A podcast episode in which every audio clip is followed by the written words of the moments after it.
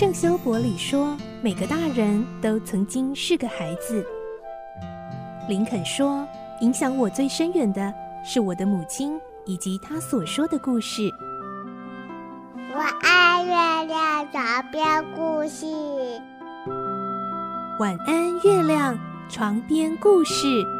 小青姐姐邀请每一位大孩子、小孩子一起听故事，不管多忙，也要和你一起听故事。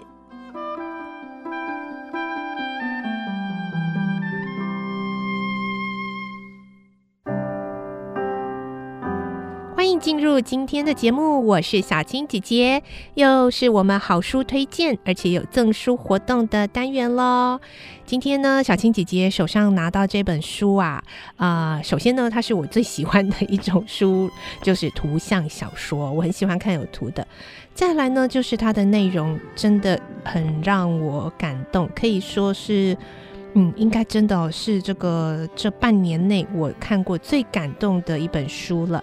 那这本书呢，是亲子天下所出版的图像小说《那些散落的星星》。好，我们就先邀请到我们今天访问的来宾来为我们介绍这本书。嗯，让他来告诉大朋友小朋友为什么我会觉得很感动呢？好，这是亲子天下的责任编辑李幼婷，幼婷姐姐，Hello，你好。啊，你好，小青好啊，各位呃听众朋友们，大家好，我是亲子天下的编辑幼婷。嗯，首先呢，其实图像小说，我想呃，收音机旁或者 Podcast 旁，呃，网络上的听众，如果呃在书局或者平常有在啊、呃、接触书的话，会发现，哎。这段时间图像小说好像也是一个蛮热门的书种哦，所以可不可以先一开始为我们稍微介绍一下这个什么叫做图像小说呢？好好，没问题。呃，其实图像小说这个名词它是来自于呃美国的呃 graphic novel。嗯嗯嗯嗯，是。那它其实呃在呃外观上看起来，它其实跟我们平常看的漫画，嗯，觉得会有一点相像，觉得很像。但是它跟对，它的漫画其实还是不太一样，因为漫画它其实如果有常在看漫画、接触漫画的读者，应该会知道说，它其实是以图像来做整个故事的叙述的主轴。嗯，是，那中间的一些对话啊、文字，它其实只是辅助。嗯，对。那可是图像小说，它其实虽然它是一个漫画的形式，可是它主要还是以呃文字为主要的这个故事架构。哦，是。嗯情节可能也会相对复杂一些，嗯、然后在一些比较呃情境背景的叙述可能会更更详细一点，但是在漫画部分，我们可以基本上它就是以它的一个分镜、一个图像去推动整个故事的一个走向。嗯。好，那接下来就要请幼婷姐姐再跟我们介绍一下哦。我看到这个书腰上说，这是这个十周年重磅推荐首部图像小说。那当初啊，亲子天下这边怎么会想到要用这个十周年的重磅剧作是来呃推荐出版这一本呢？是因为就像刚刚小青提到的，呃，图像小说其实在这几年在台湾。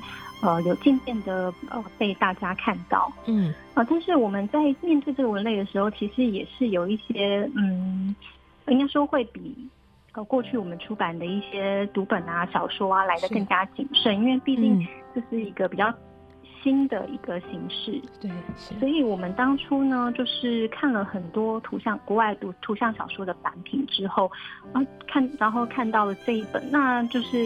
他在国外除了得了很多奖，然后我觉得很难得的是他的读者评价其实也非常的热烈，嗯，嗯，就是不管是在阿玛荣啊，或者是 Goodreads 上面，都是有累积非常非常多的一个读者口碑好评。那也当然也增加了我们就是呃要开始往这个图像小说领域做一些尝试的一个信心。那实际看过书之后呢，我们也发现它的确是一本非常好的作品，所以我们觉得很适合趁在我们少年天下十周年的这个阶段，只来推荐给国内的读者。是那些散落的星星，它是一个真人实事的故事。那呃，我自己看完了之后，又想到最近的这个。俄乌战争，真的是非常非常多的感触。好，我们先话不多说，先请幼婷为我们分享一下那些散落的星星，主要是在说什么样的故事呢？是啊、呃，其实这个书的作者之一，他其实就是这个书里面的其中一个主角啊、呃，也就是欧玛。那欧玛他其实是跟他弟弟哈山是，呃，索马利亚的一个难民。嗯。那他们因为很小的时候，就是因为国家发生战乱，所以不得不离开自己的家乡，然后呃住到难民营去。那这个故事简单来说，就是呃欧玛跟哈山这两兄弟，呃在。呃，异国的难民营里面努力的生活，嗯，然后努力想要结束他们难民流亡的呃日子，然后为自己的未来做的一个奋斗跟努力的故事。嗯，那中间其实有蛮多精彩的桥段，都蛮感人的。对，嗯，真的很难想象欧玛刚开始当难民，拥有这个身份才四岁耶。而且难民不是像我们想的说哦，一个战争，然后可能什么时候结束？其实对他们来讲，真的是永无止境的。那嗯、这一本那些散落的星星，其实从欧玛小小的年纪就跟着这个哦患有重病，就是有癫痫的弟弟这样子呃流落在异乡，然后当难民。我觉得感动的是。呃，有一些让我们觉得很不可思议的呃这些经历哦，他们每个晚上都没有办法睡，或者是每天呃都不能上学，然后要要很无止境的漫长的等待。但是呢，我觉得让我感动的是，因为是孩子，所以他们其实也有着像我们身边的小孩一样的渴望，呃一样的需求。他们也希望嗯可以跟朋友一起玩。或者也希望可以有能够去上学，呃，拥有同学，拥有嗯学校老师的那种渴望。那在您编辑这本书的过程中，有没有让您最感动或深刻的一些部分呢？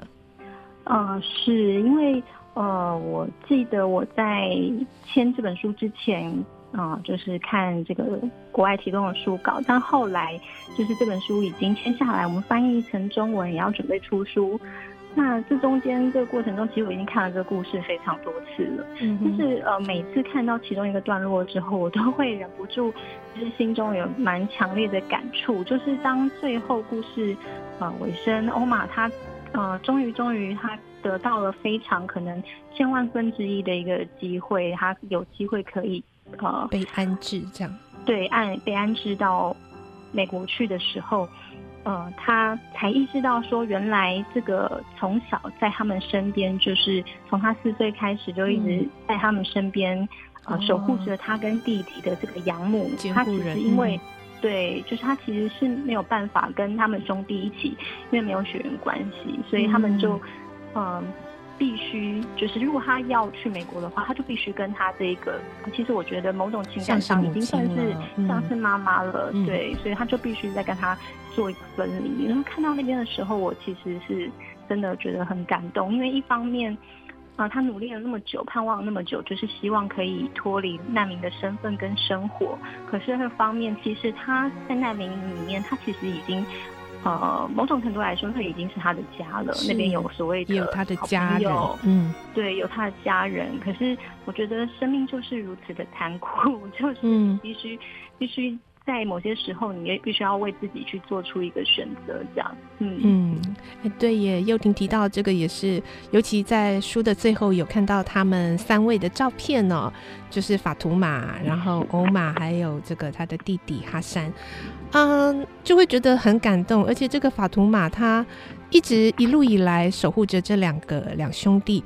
他真的就是很无私、很无我，他也没有想到说哦，我如果嗯帮助你们，你们以后安置了，就会把我一起带去。其实。他也知道自己是没有跟他们没有血缘的，所以他真的是，嗯，书里面也提到说，他其实自己丧失过孩子，所以呢，对呃这两位虽然跟他没有血缘关系的兄弟，他真的是视如己出，然后一样的为他们的点点滴滴啊，成长的过程这样牵肠挂肚，真的是跟亲生的母亲有过之而无不及了。非常非常推荐给收音机旁。我觉得即使是大人也非常适合，嗯、来看这本图像小说。我觉得跟我们大部分的 呃台湾朋友们的成长经历，我想这对兄弟的成长经历真的是我们很难想象的，但是它却就是现在在我们的世界上。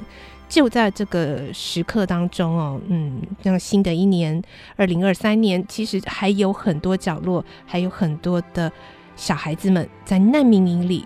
嗯，过着这样的生活，拥有着很多很多的盼望，而那些盼望却可能只是我们身边孩子稀松的日常生活，只是去上个学，去考个试，希望有个遮风避雨，有个温暖的床铺，可以每天安稳的入睡哦。好，接下来我们要进行赠书活动喽。今天我们有两个名额，我们要请幼婷姐姐为我们公布今天的通关密语是。今天的通关密语是这本书的书名。就是那些散落的星星。是，好，我们的通关密语就是那些散落的星星，请在我们这一集 podcast 的下面的这个节目说明栏就会有活动的脸书粉砖贴文，按过去就可以回答我们今天的通关密语，就有机会拿到抽到我们今天的推荐的好书——亲子天下所出版的图像小说《那些散落的星星》。好，我们今天非常谢谢幼婷接受我们的访问，推荐这么棒的、很温暖的一本好书，谢谢您。好，谢谢小青，拜拜。嗯，拜拜。